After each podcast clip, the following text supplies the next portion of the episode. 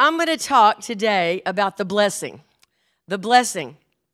I've taught this before twice, once many, many years ago, and once about four or five years ago, but I just felt today it was fitting.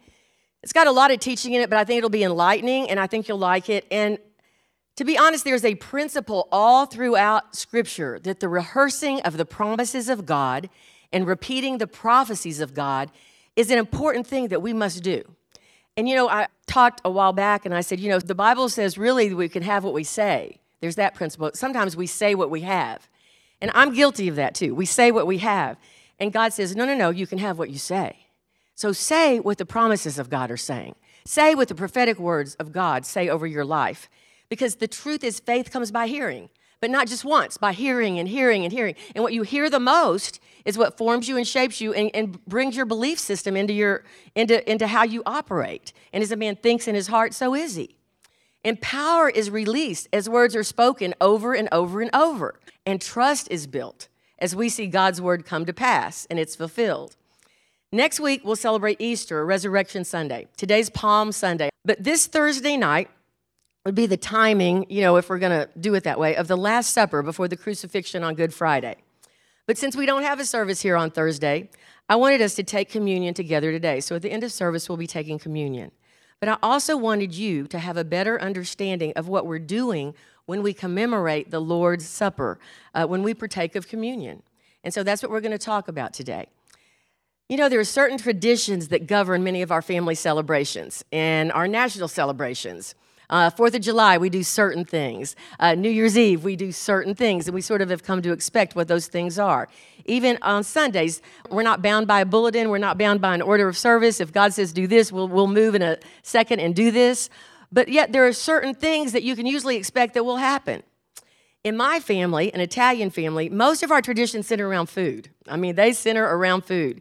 And my mother, uh, for years, kept menus of what we had the year before and the year before and the year before because we didn't want to miss any good thing that we liked uh, in, in all the, the, the buffet for the 30 or 40 people that came. And so we'd had a certain menu and certain dishes prepared a specific way. And so if any of the young men got married, we'd tell the wife, no, no, no, you can't use that recipe. This is the recipe our family likes. And we had certain holiday meals. In the days of Jesus, there were certain traditions, there were certain feasts that were observed. One of them, and it actually did, like my family, center around food, was Passover.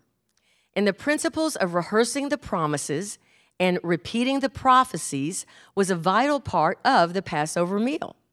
Now, there tend to be two ditches, I guess we'll say, that people can fall into regarding Jewish symbolism the Old Testament types, the Old Testament shadows, and the church today. Now, years ago, if anybody's been here a long, long time, you know one of my favorite things is Old Testament teaching. I love the teaching on the 23rd Psalm, the blood covenant, one of my favorite teachings. I think it's basic that we must know as Christians. The, the tabernacle and all the symbolism in the tabernacle, Book of Esther, Joshua. I love Old Testament teaching. But what people tend to do is either they totally disregard these things, knowing nothing about Jewish symbolism in Old Testament types and shadows, and don't think it has any relevance to the church today. That's old. We don't need that. I'm new. We don't need that. And they don't care about it at all. Or they have an appreciation for these things to such an extent that they start thinking that the observance and reenactment of these things is, is a requirement, and then they fall into legalism. And see, there is a medium place that's right for us. So, for example, the tabernacle, God's house, the altar of incense. I remember being a little Catholic girl, and I would watch the priest, and he'd have this silver thing, and he'd wave it walking down the aisle, and smoke would come out of it, and woo, it was quite a sight. And you know, you, it was sort of woo, awesome and scary at the same time, and and this aromatic smoke would be wafted up to the throne of God. But today, do I really need to wave a thing around? Like, do I need to go up and down the aisles and wave something and let smoke come out to please God? Or is that incense symbolic of something, a type and shadow of something that it is to be replaced by? And so, as we now know, the altar of incense symbolized the prayer of the saints. So, my prayer is the sweet aroma, the sweet incense that wafts up to God. When I pray, that is a, beautiful smell in his nostrils. And so, it's what the incense foreshadowed.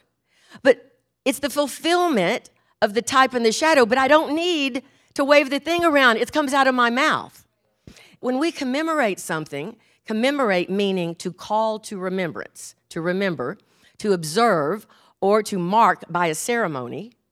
That's what commemorate means. It seems senseless to me that if I'm a call to remembrance or have a ceremony about something that's just a formality and it's not meaningful to you, you don't have a ceremony about anything that doesn't mean something to you. See, you have the ceremony, you do the remembrance because it is important. Otherwise, it would be like, okay, let's do a reenactment of our vows for our 25th wedding anniversary. But your marriage means nothing to you. See, you don't do that unless you care about the marriage. So the commemoration should be a celebration or a reflection of the real thing. So we need to understand and appreciate what we're celebrating. I think when we come to the communion table, sometimes we don't. We don't even really know what we're. We just this is what we're supposed to do. They said communion. This is today we're taking communion. I'll go up there. I'll, and but we don't get the full meaning. And so today I want to try to delve into that a little bit more. There are types and shadows throughout the Old Testament. The New Testament is the fulfillment of all the Old Testament covenants, promises, types, and prophecies. Just like a flower in full bloom is the fulfillment of the little seed that was planted. As you go from old to new, as with a kernel of wheat or with a seed, there's got to be a death to the old and then the resurrection of that thing in the new. Types and symbols must die. See, we can't just hold on to types and symbols, but spiritual realities must replace them. We don't want to let go of types and symbols and then have nothing. We want to get into the reality, the fulfillment. And so the letter of the law dies, but the spirit still must prevail. Now, many times what's happened is that the type or symbol being dead is no longer what we adhere to. But if we don't know how to connect the type or the symbol to a present day fulfillment, then we'll never fully appreciate what God is trying to say in His Word. And so we miss the beauty of the details of prophetic fulfillment and they're all through the Bible. He doesn't want us to miss the richness of His truth. So today, before we take communion, knowing that Jesus took bread and wine on Passover night, the night before He died, and He said these words Do this in remembrance of me. It's important for us to understand what He was really doing. Passover symbolism, I'm going to briefly touch on it. I'm really not the person in the room that should be doing this. There are people that have studied Jewish history. Julia's family, her brother is a Messianic Jewish rabbi. I know many of you have, have delved deeply into Jewish symbolism. I've never even been to a Passover Seder, but I will tell you the part I know. And so this is sort of Passover for dummies. And so the, the Israelites were in Egypt for 400 years. Egypt is a type of the sin of the world.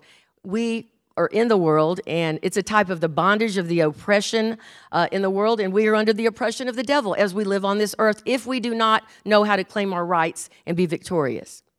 Now, the Israelites were there 400 years, and I feel like, remember that song we used to sing in the old days, Hold On, Deliverance is Coming? See, that was their theme song because God kept telling them, Deliverance is coming. Deliverance is coming, but there was a lot of holding on they had to do. And so God chose Moses as his instrument to lead them out of bondage. If God says you're going to get out, you are going to get out. If God says you're going to go over, you are going to go over. Now, it doesn't mean immediately. It doesn't mean right then. It doesn't mean there won't be some things that happen on the way. But if God says something, he does what he says. And he said in Exodus 3 8, I have come to deliver them out of the hand of the Egyptians. But a lot of stuff happened on the way to that deliverance. Water turned to blood, frogs filled the land, lice covered everything, swarms of flies came, livestock died, boils covered everybody and their animals, uh, hail killed the crops, locusts covered the land, darkness filled the earth for three days. a lot of activity. Sometimes on the way to the promise that God says He's going to do for us, like, how did this happen? Wait, God said, that. how did that happen? God said, that. whoa, why did that happen? Hold on, deliverance is coming. So the 10th plague came, the death of every firstborn in the land, whether man or beast and it was about to begin, and the first Passover was instituted then so that the people of Israel could be saved in the midst of all the calamity. Each Israelite family was going to choose a lamb without spot or blemish. It was to be slain with the blood of the lamb drained into a bucket. Then they put the blood, sprinkle the blood, on the doorpost and lintels of the door. Lentils are not beans. All right, here. the lentils. the lentils of the door. And so they sprinkle on the doorpost and the lintel of the door, the overpiece. In the New King James, Exodus 12, 8 through 14. Then they shall eat the flesh on that night, roasted in fire with unleavened bread and bitter herbs shall they eat it. Do not eat it raw, the instructions say, nor boiled at all with water, but roasted in fire. Its head with its legs and entrails. Let none of it remain until morning. What remains of it until morning you shall burn with fire. And thus you shall eat it with a belt on your waist, ready to go, sandals on your feet, staff in your hand. So you shall eat it in haste. It is the Lord's Passover. For I will pass through the land on Egypt that night and I will strike all the firstborn in the land of Egypt, both man and beast, and against all the gods of Egypt I will execute judgment. I am the Lord. Now the blood shall be a sign for you on the house where you are, and when I see the blood, I will pass over you. When I see the blood, I will pass over you. And the plague will not be on you to destroy you when I strike the land of Egypt. So this day shall be to you a memorial, and you shall keep it as a feast to the Lord throughout your generations. You shall keep it as a feast by an everlasting ordinance. Notice the word ordinance. Do you know that in our bylaws of our church, we talk about the ordinances of our church? Communion is called one of the ordinances of our church. Baptism is an ordinance, communion is an ordinance. Jesus celebrated Passover to commemorate the Jews' deliverance from Egypt by the blood of the Lamb. But he told us something slightly different. He told us to partake of communion to commemorate our deliverance from sin by his blood, not the blood of that lamb, for the Passover lamb, by his blood. He said, commemorate it by the blood of Jesus, our Passover lamb. And so there was a switchover from the type and the shadow to the fulfillment. And so we have the type, the fulfillment, we have the foreshadow, and we have the real. So if you know some of the elements of the Passover meal and what they symbolize, I think it'll help you to appreciate the communion table. First, there was a preparation for the Passover feast, just as we should prepare for communion. How do we prepare for communion? Now, do we talk about going to get the grape juice, going to get the matzah cracker? No, we prepare our hearts. See, we prepare our hearts. And before Passover, the house of the people partaking had to be thoroughly cleansed. This is my house. This is the house where God dwells. My body is the temple of the Holy Ghost. So we prepare our heart. And so it must be free from leaven. What does leaven symbolize in the Bible or yeast? It symbolizes sin. Lord, now it doesn't mean I have to be in some sinless perfection state to receive communion today, but I go, Lord, any known sin that He reveals you, you go, Lord, I confess my sin. And right that minute, He's faithful and just to forgive us and cleanse us so that we can partake of communion. You don't have to go through some penance. You don't have to go through some rigmarole. You can receive forgiveness right where you are in a moment of time when you confess. That's what the Bible says. So before communion, the heart is cleansed. The Jewish family had a ritual. The mother prepared the kitchen and the dishes, while the father went and hid little crumbs of yeast and he put them in the bread, in the cakes, in the cookies, all over the house. The children got to participate, and so they searched uh, over the house and the, and to find the little crumbs. And the father would come along with a big feather duster and a big wooden spoon, and he'd gather up the crumbs and burn them in the fire. We're going to take these things away. And so 1 Corinthians 5, 7, and 8 New King James, 1 Corinthians 5, 7, and 8. Therefore, purge out the old leaven, that you may be a new lump. You're like, what? See, unless you have some kind of understanding of Passover, this makes no sense to you. Since you were truly unleavened, for indeed Christ, our Passover, was sacrificed for us. This scripture wouldn't mean anything if you weren't familiar with some of the Passover elements. It was written to the church in Corinth, and with the full knowledge, really, that the Jewish believers would explain what was going on. See, God is not trying to be mysterious or keep his truth from you. He wants to bring you enlightenment so that every single thing he said can be fulfilled fully in your life. And so every Jew who was once a child hunted down those sins, and they saw to it that they were out of the house so that the Passover could be held with purity. Any unlearned fisherman in those days, any tent maker in those days knew exactly what the scripture was talking about. But sometimes we're just reading it and we're like, what, lump, unleavened, what? And God wants us to have some understanding. So then the Passover or the Seder table was set. It included a large decorative ornamental plate, a roasted shank bone of a lamb, a roasted hard boiled egg, bitter herbs or grated horseradish, charoses, am I saying that one right? Finely chopped apples and walnut and fruit, and karpas, which was parsley or lettuce. So there were certain things, just like we had certain foods in our holiday menu, there were certain things that you will always find on a Passover table. But also on the table, you have three matzahs, the unleavened bread.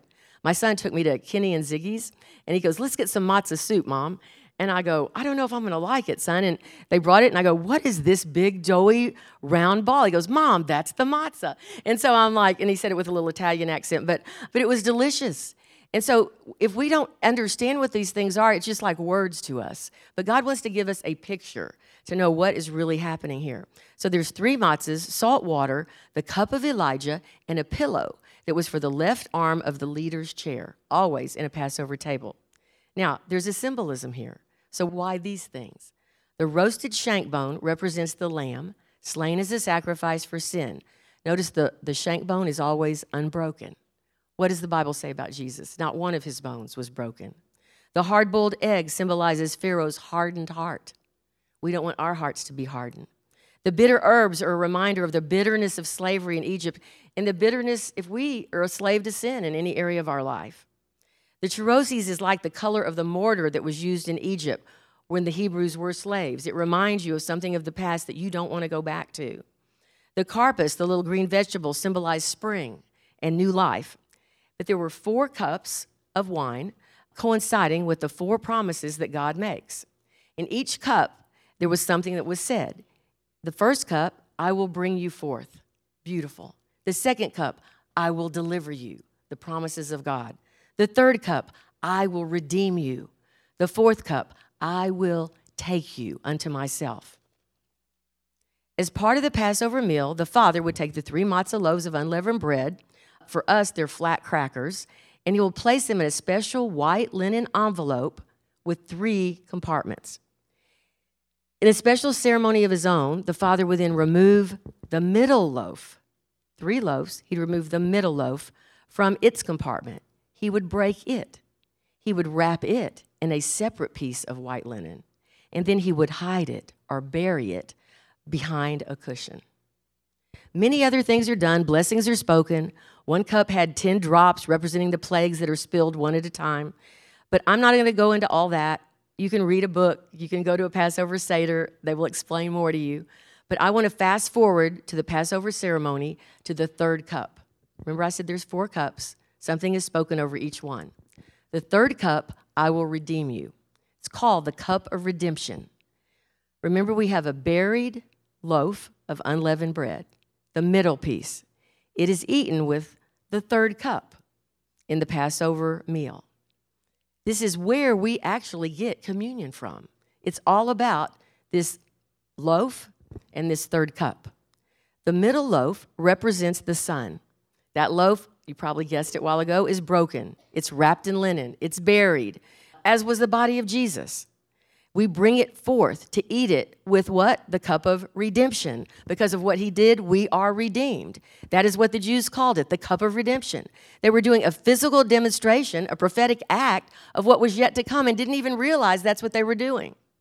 And so everyone must partake of it, and it's the last thing eaten in the Passover meal. And it's as though the meaning was if you eat this bread, this is the last bread, if you eat this loaf, it will sustain you forever. Everyone will be okay if you eat this loaf. Because, see, if we partake of Him, the living bread, that will sustain us forever. So, in the actual ceremony, the father breaks off a piece from his loaf. It's about the size of an olive, just sort of small, and he passes the piece around the table, the pieces. The father then pronounces blessings over both the bread and the wine individually. These particular blessings are central to the New Testament meaning of Passover. Jesus said these blessings at the Last Supper as he celebrated the Passover with his disciples. He followed the tradition and the custom of the time. These Jewish blessings do not change. Just like with our recipes, don't change it. Cook it just like we cooked it last year. That's what we want it to be. The Jewish blessings don't change. The words are said over and over, year after year, generation through generation. And so they don't change. And so Jesus himself said these blessings at the Last Supper as he celebrated Passover with his own disciples. Look at Matthew 26 26. As they were eating, Jesus took bread, blessed it, broke it, and gave it to the disciples and said, Take, eat, this is my body. He blessed it and he broke it. You know, it's interesting to me that when Paul Sangel has come up and preached some of those little sermons that are so full of revelation, many of his revelations come because he was reading something and it didn't make sense to him, and he asked God a question God, what does this mean? God, why did, why did Mary stand behind Jesus to wash his feet? How does that work? And, and so, from questions, a lot of revelation came that was meaningful to him, and then he enlightened us. And so, when we read this, and as they were eating, Jesus took bread, blessed it, broke it, gave it to the disciples, and said, Take, eat, this is my body. We can just run over that, or we can go, Wait, he blessed it. What did he say in that blessing? See, that's my question today. Paul always asks God a question. He blessed it. What was in that blessing? What did he say in his blessing over the bread? The scripture says, This is my body.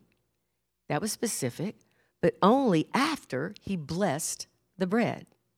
Here is the blessing that Jesus repeated that had been said for years and years before Blessed art thou, O Lord our God, King of the universe, who brings forth bread from the earth.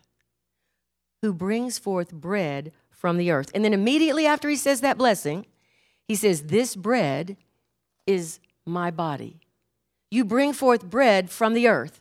This bread is my body. Do you get it? He was saying to his disciples, I know you've heard me say, My hour has come. I know you didn't like that. I know you're concerned about all the threats that have been made against my life, and you're, you don't, you're unhappy about that.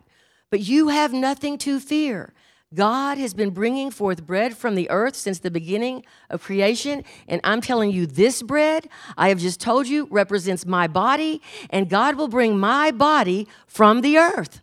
He was foretelling his very resurrection. They didn't get it, they didn't hear it, they weren't thinking along those lines, but in, he was prophesying his own resurrection, just as has been prophesied year after year after year in the Passover meal by Jews for centuries. He foretold his resurrection in his blessing. The bread has always symbolized his body. Each matzah loaf, flat crackers, was striped from being grilled. When we have it today, we have the matzah crackers, right? Today, there's little stripes on them. By his stripes, I am healed. There's little holes in it. He was pierced for my transgression. They shall look upon me whom they have pierced and yet it is pure, containing no leaven, a type of sin, and the Bible tells us clearly he was without sin. Without sin. There is symbolism all throughout the Old Testament. We don't want to be unmindful of it. We don't want to miss any of it. It's, it's not just by happenstance, many of the things we do. And the meaning will be richer if we can grab a hold of some of these principles. So let's go ahead and get the communion elements and pass them out. It might take a minute. We've got three sections. But we need to know some very plain facts. God always has had a plan for us. He's not just trying to figure it out at the last minute. He's got a plan for our life. If He has said prophetic words, He will fulfill them. Even if many things happen that make it look like, oh, that's not going to come to pass, this is not looking good, hold on, deliverance is coming. The disciples themselves didn't know this prophetic word had been spoken year after. Jesus was not going to stay in the tomb because he finally let them know this bread is my body and it will be brought forth. I will redeem you, but I will come forth and then I will take you to myself. And so God has a plan. The bread that started in Exodus continued in the tabernacle on the table of showbread. That's one of the elements in the, the holy place.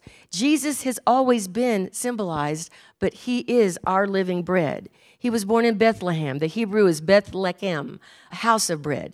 He continually used the image of bread. I'm the bread of life. He used growing grain as an image that he gives us a picture of all through the Bible. If a kernel of wheat go into the ground, then you know it, it'll bring forth much fruit. He was born in the house of bread. He was baked in the fire. He was wrapped in white linen. He was buried, just as foreshadowed in every Passover ceremony. The Father took the middle loaf, the man in the middle at the crucifixion. He took the middle loaf. He also Father, Son, and Holy Ghost, the man in the middle. And finally, he was brought forth from the earth on resurrection morning. He was the first fruits of many to come. The grave had no power over him. It will not have power over you. We have eternal life. It does not end at an earthly death. We live forever. Uh, in preparation for next Sunday, Easter Sunday, Resurrection Sunday, that's why I wanted us to take communion today. But here's the truth we no longer do it in remembrance of the Exodus. We know, I, I, love the symbolism of the Passover night. I love when I see the blood, I will pass over you. But now we're doing it in remembrance of Jesus. He said, Do this in remembrance of me. I am your Passover lamb. When God sees his blood over our life, he will pass over us. And so he, our Passover lamb, shed his blood. He fulfilled every prophetic type, every prophetic symbol that's mentioned all through the Old Testament. Jesus, our Passover lamb, the risen one. And so he fulfilled it.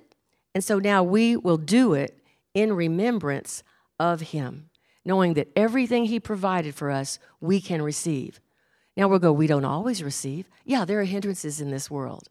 There's much oppression because of the enemy. There are blocks, but we are victorious in him if we just keep repeating the promises, rehearsing the prophecies, let it not come out of our mouth because there's power in our words.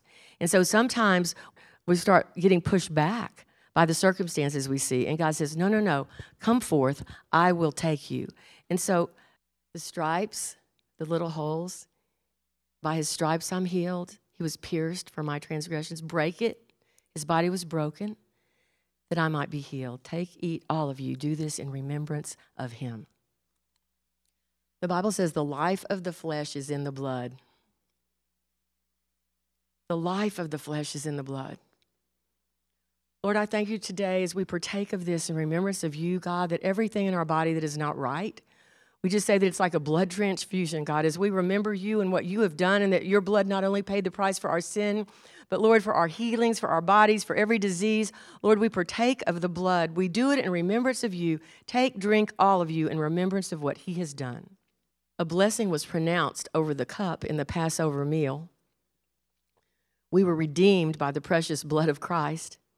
And the blessing said this Blessed art thou, O Lord our God, King of the universe, creator of the fruit of the vine. His body was broken on our behalf. He redeemed us with his precious blood. He rose from the grave just as he prophesied. He fulfilled every promise. He keeps his word. He kept it then, and he will keep it now. And so, Lord, we will continue to let your word be on our lips. We will not let other words come out of our mouth, God. We thank you that if you said, By your stripes we are healed, we are healed. And we grab hold of your word. We thank you, Lord, that if you said, uh, if we serve you, Lord, our, our loved ones will be saved. Lord, we continue to pray for them no matter how far they've strayed. God, no matter what it looks like around us, we continue to repeat your word. And Lord, we thank you that your promises are yes and amen, and you fall short in no good thing.